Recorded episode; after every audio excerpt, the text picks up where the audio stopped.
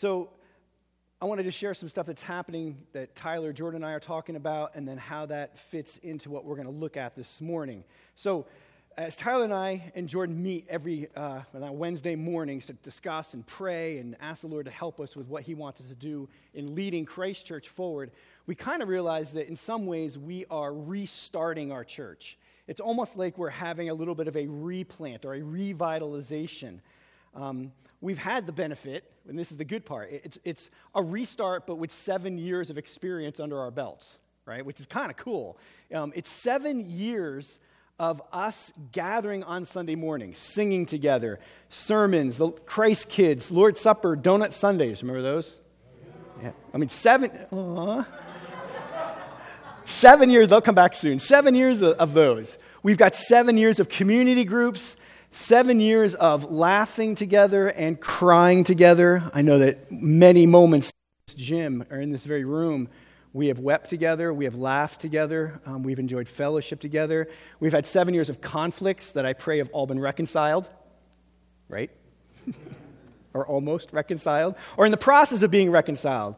We've had 7 years of babies being born, 32 in 7 years, 32 babies. So a lot has happened in our past 7 years. And I can't not believe that all the craziness of this past year with Zoom meetings and meeting outside wasn't also for the good of our church. I have to believe it was for the good of our church. I know we can look back on this past year with all the trial and all the trouble that it's caused us, but if we really believe that Jesus is on his throne running the universe, which I know we believe he is, then we believe that COVID did not call the shots in 2020. That the government didn't call the shots in 2020. The medical world and the school systems didn't call the shots in 2020. God did. God called all the shots in 2020. That means God orchestrated everything that happened with real goals and real purposes in mind for us, for our country, for us as a church, and for you as an individual. And I can't help but believe that him mixing up and changing all these things over the past year was for his glory and for his good, and we just want to see what that is, right? Don't you want to live in the good of that? Maybe rather than complaining about all the crap that happened in the last year, which would be very easy to do, and that we're still not completely out of, instead to ask God, what is it you want to teach us and show us through all of this? And so now we find ourselves again sort of as a church family getting back to some normality, right? To some, okay, this is kind of how things used to be a little bit, and we're headed in that direction. And so Tyler, Jordan, and I were talking about believing that this spring is kind of a chance to kind of re-kickstart things, kind of re-get things going and moving in a certain direction. And so by doing that, I mean, even sort of last week played a part in that with Philemon, of course, but even with that, just to remind us this morning of our vision and our mission as a church. We talk about it in different ways, but we know that God created the church, and he wants Christ Church to be a place where we exist to glorify God by building a community of Spirit-filled disciples living on gospel mission. And over the past 7 years, we've seen that in Scripture over and over again, from Genesis all the way to Revelation. This is what God is about. He's about his glory being exalted and praised as he builds together groups of people. He fills them with the Spirit so they can then go live on the mission he's called them to live on. And that mission, you guys know this, has two facets or two branches, and those are go and grow. There are two facets of our mission. We see that all over Scripture also, that God wants us to be a people who are growing as we disciple other disciples, and as we go to the lost, discipling people who aren't disciples yet, that we would grow at speaking the truth of Christ to one another, and also go to those who don't know Jesus yet and speak the truth of Christ to them. So that is what we are about. And we have talked much over the past 7 years about the gravitational pull in every church is going to be towards grow and not go. Grow is just easier. Grow is more natural. Grow is more comfortable. There's millions of programs and events and things that you can plug into grow. But when we talk about go, things get a little uncertain, a little unpredictable, not so comfortable with that. So the gravitational pull, I think, of every church and of our church is to think more about grow than we do about go. So this morning, I want to you guys have a handout. This morning's goal is to give us a refresher of our go theology. What is it that God has called us to as a church? And how does Scripture clearly paint a picture of what it means for us to go to people who don't know Christ? So everybody has a handout in front of you. And I'm assuming that for most of you here, this is semi-familiar.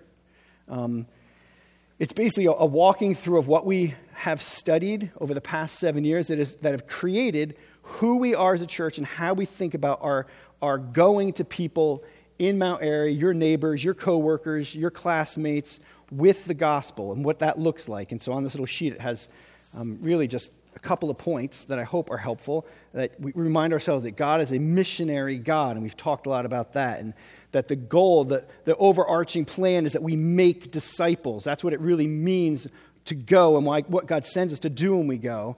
And then number 3 on this little handout, just this idea of what are the ingredients, or what are the things that God sends us by or through in order to accomplish the goal. And so there's a bunch of things there on the front and back of your sheet of things, ingredients we have to have. We need to have the power of the Spirit. We need to have love for the lost and give them time and friendship. And we need to speak truth to them and serve them and to do it all in community. So the plan for this morning was to go through this point at a time, and I have a message written on this. However, last night, as I was trying to watch the UFC fights, Romans 9 just kept nagging at me. It started nagging at me a little bit yesterday afternoon, wouldn't stop last night, went to bed, fell asleep, woke up at 3, it kept nagging me, got up this morning at 5, kept nagging me. So we're going to have, instead of going through this, a more spontaneous discussion about Romans chapter 9. So if you would turn to Romans 9, I want to pray, because I honestly don't know what I'm going to say. And I ask you to be patient with me as I pause at times, because I honestly just don't know what I'm going to say. And I know you guys are gracious and you'll understand that. So I want to pray, because although I always know that I and we need the Spirit's help, I'm a little more aware of it right now. So I want to pray, and then we're going to look at Romans, just the first 3 verses of Romans chapter 9. So let me just pray and ask God to help us. Lord Jesus, we know that, I think we know clearly often, God, probably way too often, I know exactly what your word tells me to do. It tells me clearly what to do. It tells me clearly how to behave. And yet so often my heart is far from that. So often my heart is not in step with what I know is true. And so, Lord Jesus, as we look at Romans 9 this morning, I pray that you would help us to take what we know to be true and to get our hearts in line with it.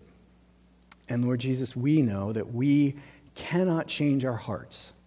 Lord, no matter how hard we try, we can't change our hearts, and we can't change anyone else's heart. And so what we're asking you to do right now, Lord Jesus, is to do a supernatural work in us by taking Romans 9, which is already living, it's already active, it's already sharper than a two-edged sword, and we ask you to embed it into our hearts, and that you would soften our hearts. God, where our hearts are hard and stony, that you would make them soft and malleable. God, where our believing even is not in line with yours, that you would align our believing. God, would you just do what only you can do in these next few minutes together? Please, Spirit, come. Help me guard my tongue and my mind. Help me, Jesus, to only say the things that you want me to say, and work in our hearts. In Jesus' name, amen. Amen. So if you guys have ever read Romans chapter 9, Romans chapter 9 is perhaps one of the most difficult passages of Scripture on the planet. Very difficult to understand. Very hard to want to believe and to put in perspective. Just look at verses 15 and 16 with me. This is all about the sovereignty of God in election and people being converted. And he says in verse 15, "For he said to Moses, I will have mercy on whom I have mercy, and I will have compassion on whom I have compassion." So then it depends not on human will or exertion, but on God who has mercy. For the scripture says to Pharaoh, "For this very purpose I raised you up, that I might show my power in you, and that my name might be proclaimed in all the earth." So then he has mercy on whomever he wills, and he hardens whomever he wills. Now, I don't know a Christian I've ever met that reads that and goes, "All right, I understand," or "That's really good." That's hard. This is hard to wrestle with. It is hard to get our brains around what is happening there and our hearts engaged in that. It almost seems cruel at first reading. And so in light of that, Paul sets this whole section up in verse 1 of chapter 9. Now, obviously there's no chapter breaks, but he is beginning perhaps or transitioning to a new thought in verse 1. And I think he says in verse 1 and 2 and 3 what he says in order to help us to see not just his heart, but even God's heart in the difficult things he's about to say in the rest of the chapter. So look with me at verse 1. Paul says this, "I am speaking the truth in Christ. I am not lying. My conscience bears me witness in the Holy Spirit that I have great sorrow and unceasing anguish in my heart. For I could wish that I myself were accursed and cut off from Christ for the sake of my brothers, my kinsmen, according to the flesh." I mean, just at one quick reading of those three verses, you can see that Paul's heart is crushed for his unbelieving brothers and sisters. So broken that it almost seems unbelievable to the reader that he wants to convince us that it's true. And so what I want to do this morning is, although we could talk about our go mission, and we need to have a theology of go mission. It's good to have a theology of go mission, but I don't think it will mean anything if it does not come from the heart. If it doesn't come from our hearts, it's just a theology on a paper that maybe we even believe. Maybe we even start to go out and do it and practice it. But you guys know that God is after our hearts before he's after anything else. I heard the words of Jesus where he says, "These people honor me with their lips, but their hearts are far from me." And I thought, that's just it. God wants our hearts this morning. He wants our hearts. So before we engage in any conversation, if we do in a week or two and review our go mission theology, I think God is after our hearts, and he wants our hearts to be in the place that he wants them to be. And so here in Romans 9, 1 and 3, we get a glimpse into Paul's heart for those who do not know and love and treasure Jesus Christ. And so we see three things here really about Paul's heart or Paul's feelings. And the first is just that his feelings are real. They're not fabricated. They're not made up. Paul's feelings are real. Look what he says. "I am speaking the truth in Christ. I am not lying. My conscience bears me witness in the Holy Spirit." And Paul's being repetitive here, and he's piling up phrases to make sure that we see and understand that what he's saying is true. These are his real feelings. He's not making them up. And he unfolds them in this fourfold fashion. First he says, "I'm speaking the truth in Christ." Let Christ come and stand as a witness before you, that Christ in me. I'm speaking the truth to you in Christ. So believe it. This is not just me, but Christ in me that is verifying that what I'm saying to you is true. And then he says the negative side, "I'm not lying. I'm not lying." And then he comes to his own conscience. My conscience bears witness that this is true, and in the Holy Spirit. So these four piling up of phrases. I'm speaking the truth in Christ. He's saying, I swear to you, I'm not lying. My conscience bears me witness, and it's in the Holy Spirit. I'm not faking this. And I think Paul is arguing for this authenticity of his broken heart for his unsaved brothers and sisters, because he knows how harsh or hard the rest of the chapter is going to sound when he talks about the sovereignty of God. Now, I think, and you guys can disagree, you have different experiences. My experience has been in most Reformed churches that believe Romans 9 and the doctrines of it often have a reputation for lacking emotions. I don't know if you've experienced that. If you're Reformed, we embrace doctrine, and thoughts and feelings are often pushed to the side or on the shelf or not important or non-existent. And I think what Paul wants us here to see is that we need to believe in the sovereignty of God and yet still have a broken heart for people that don't know Christ, to feel deep sorrow for them. So Paul begins this section with, believe me, believe me, believe me. What I'm saying is true and real. And so this is just a good place for me just to pause and say, as I've been praying about this, not even now for 12 hours or whatever it's been, that I can't say that yet. I want these feelings. I want these emotions.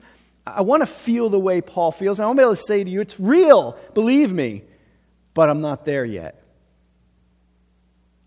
And I'm guessing for all of us, it can come and go. We're going to get to those specifically in a moment. But I do want to say this, because as soon as we start talking about emotions like we're going to in a moment, and how Paul is trying to argue for the reality that these are real, it's good to recognize that God has made every one of you very different. Some of your emotions are always on the surface, and they're right up here. For others, emotions are not on the surface. Your heart isn't always stirred as much maybe as your spouse or your friend or your sibling. So I just want to say, God is not looking for you to be something you're not. God wants you to have authentic feelings like Paul has authentic feelings. Paul is able to say, this is true about me. And God doesn't want us to try to pretend we're something or not. He wants us to resist the temptation of comparing how we feel to how other people feel. But I also don't want you to think, well, this is not for me because I'm just not a very feely person. Because I don't think that is what Paul wants us to take away either. I think what Paul wants us to do at this point, after these few sentences, is ask ourselves, what is true about me and my feelings for the lost? What is true? What is authentic? What is real? If you were to write, I'm going to speak the truth in a moment, I'm not going to lie, my conscience is clear in the Holy Spirit, here is how I feel about the lost people in my life, what would you write? And I think that's what Paul is going after. His feelings are real. He wants you to know they're real. And Paul's feelings are not just real, but his feelings are very intense. His feelings are very intense. Look at what he says in verse 2. He says that I have great sorrow and unceasing anguish in my heart. And he's going to tell us why in verse 3. When he gets to the word for, he's going to explain why. But he has great sorrow and unceasing anguish in his heart. Great sorrow, great grief, sadness, mourning. He has unceasing anguish in his heart. He's saying, I have continual grief and sorrow and brokenhearted for those who do not know Christ.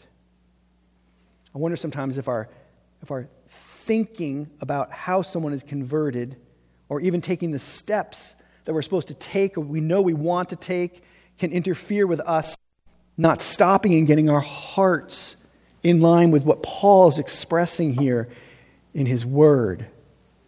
Do we think little about our believing or unbelieving neighbors and friends because we know God's in control? He's in control anyway. So we kind of guard our emotions. Like, he's in control. He's going to save who he's going to save. He's going to do it his way. And then our emotions don't get engaged. Or perhaps maybe we're just too distracted by life, filling our hearts and our emotions with the news and Netflix and TikTok and shopping and sports and hobbies and money, so we never take the time to even cultivate a heart like Paul is talking about for those who do not know Christ. So let me just simply ask you, when was the last time you experienced great sorrow? and unceasing anguish of heart for your neighbor, your coworker, your classmate who doesn't know Christ? When was the last time your heart broke for the person and the people God has put in your life that don't love Jesus? For Paul, this anguish of heart was continuous. It was unceasing. It was there all the time. You guys know that I got to do a funeral this past week where I got to share the gospel with 100 or so people who don't know Jesus. And even as I stood there looking into the eyes of these people as I preached the gospel, just thinking, oh God, save them. I knew my heart wasn't breaking like it should have been. I know that I wasn't really, really sorrowful and in anguish like God's heart was for them. I was just aware of the fact that my emotions, although they were there, that I didn't carry God's heart for the lost the way that God would have wanted me to. See, I have emotions and they're strong. They're just not always strong for the right things. I've talked to many, many people, and I have heard myself many, many times express strong emotions for politics and the government and things that are happening in our country. Strong emotions over someone's job and their situation at work. Strong emotions about someone who has wronged you. Strong emotions about a situation someone is facing. But do we feel the same emotional intensity when we think about the people God has brought into our lives that are going to hell? Do we feel that?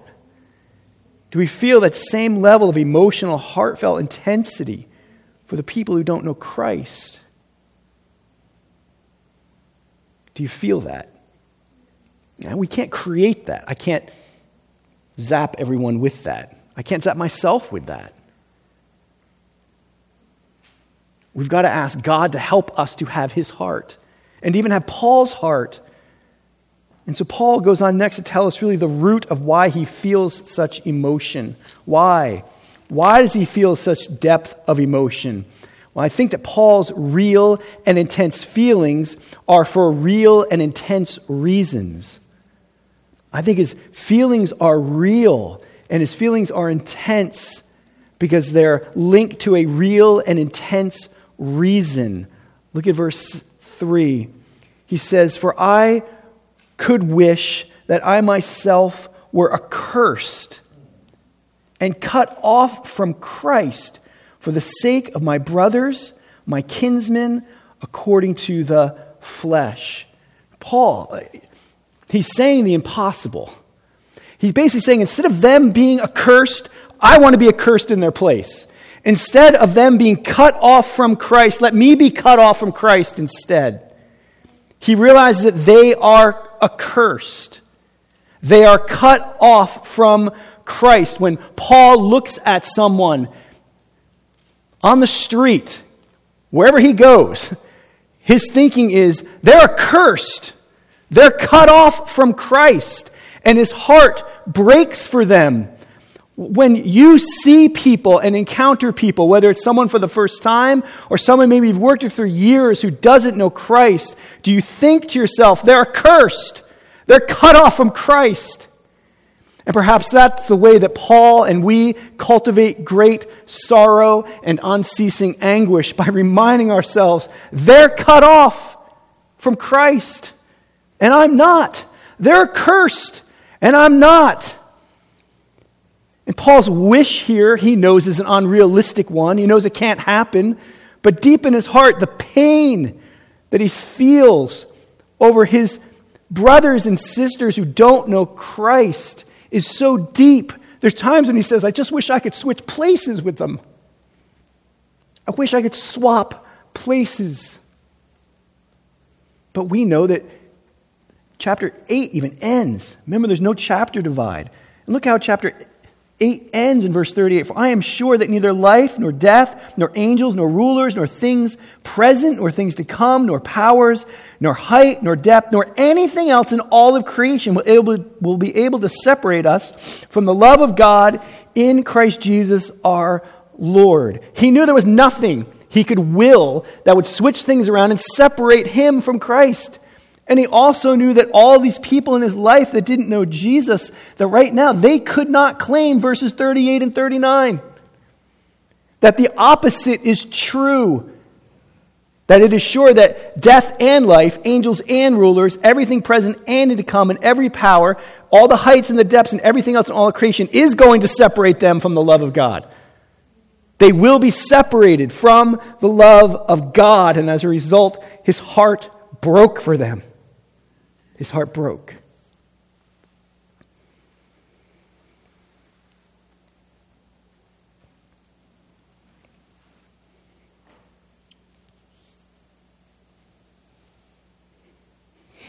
I can remember back, maybe you can too, I can remember times in my life when my heart broke for people who didn't know Christ. I remember it vividly.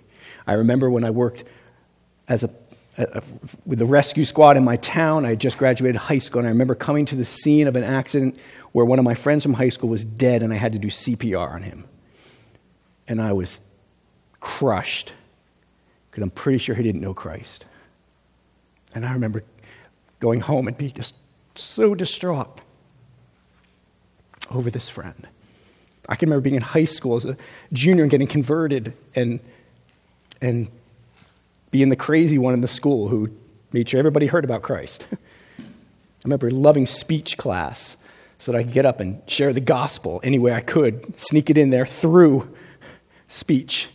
I remember my teacher, my speech teacher, saying to me, "You sure you want to do this?" And saying, "Hell yeah."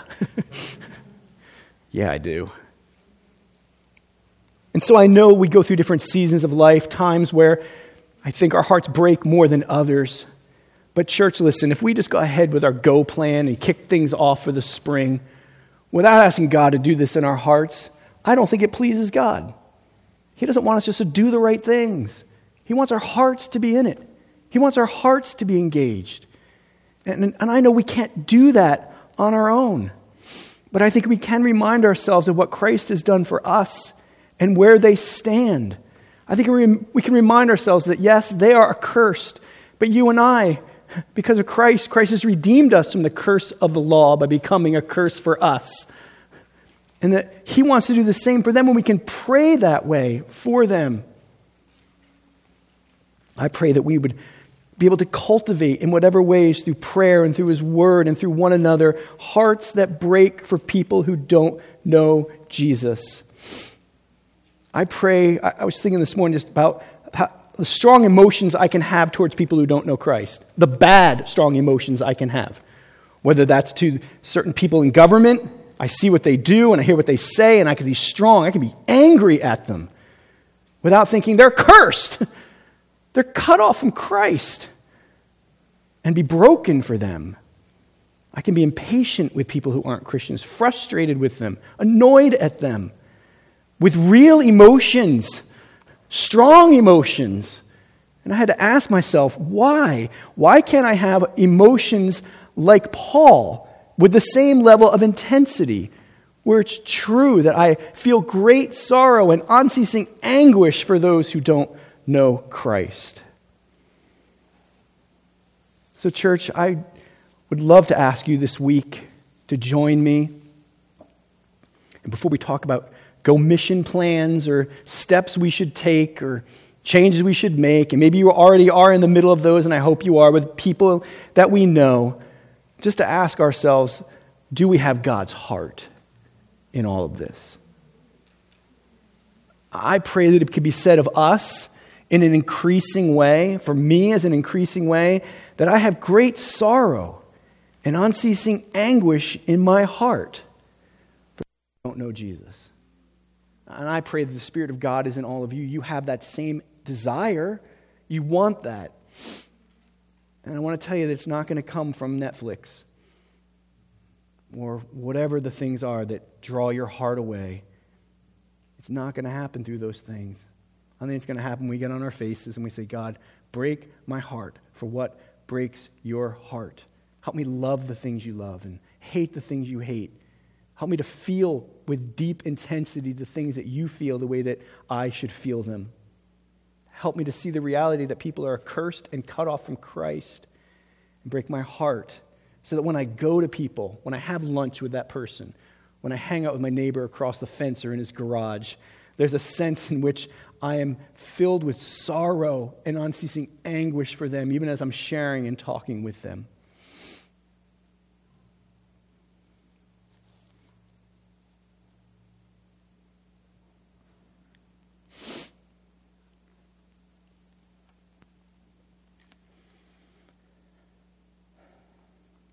I want to pray for us. I want to pray that none of us feel condemnation or guilt falsely, but that we have a desire in our hearts to have Paul's heart.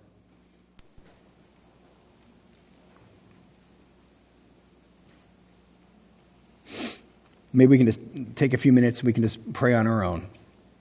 Maybe we just pray Romans 9, 1 through 3 in our hearts and ask God to do that work, and then I'll close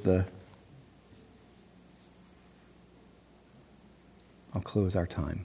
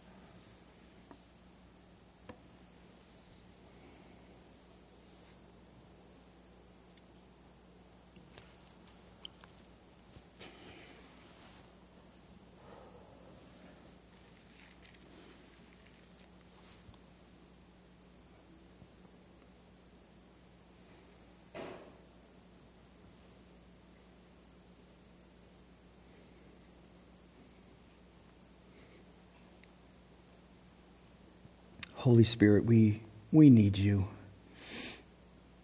We need you to help us. God, we don't want to go through the motions of spending time with neighbors and spending time with coworkers and friends, trying to say or do or act the right way. God, we want to do it out of hearts that are broken, out of hearts that are filled with anguish, and of hearts that are filled with deep affections for those that don't know you. And Lord Jesus, we can't do that.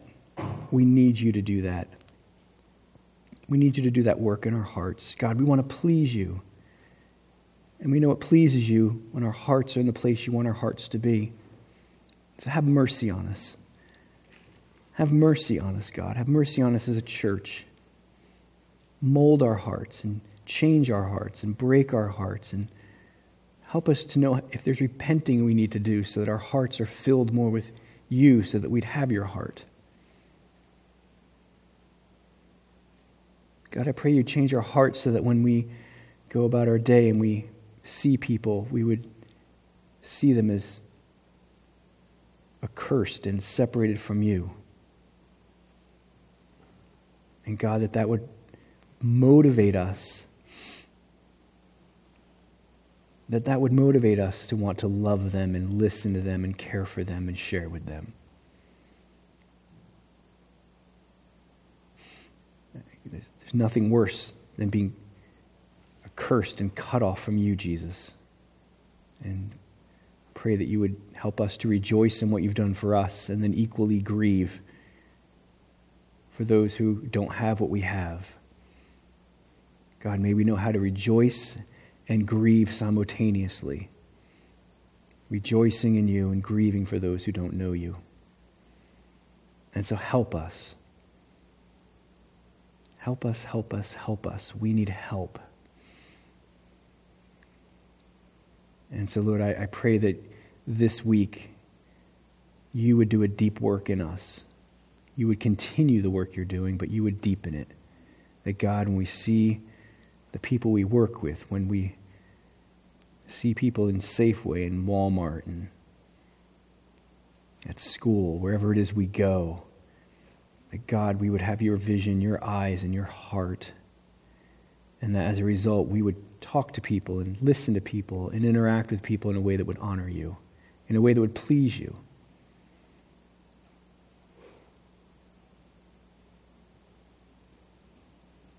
Lord Jesus, even this week, as we prepare for Easter Sunday, we know that many of our lost friends will go to church on Easter because it's Easter.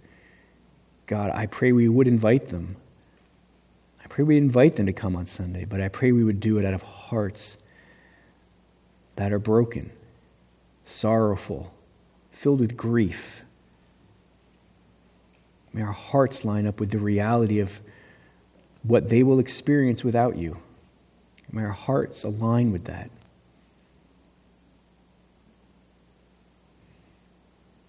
So do your good work in us, I pray. I pray against anyone who feels condemned right now or guilty. Lord Jesus, I know that you never condemn us.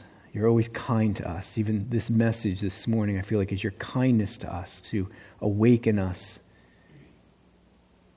to the realities of separation from Christ and being accursed, so that our hearts would be more malleable to go and do the things that you call us to do. So thank you for your grace. Thank you for your mercy. Thank you for forgiveness. And Lord Jesus, I pray that as we march forward, you would increase our desire to please you from our hearts and then to and through our actions. So do that, I pray, in Jesus' name. Amen.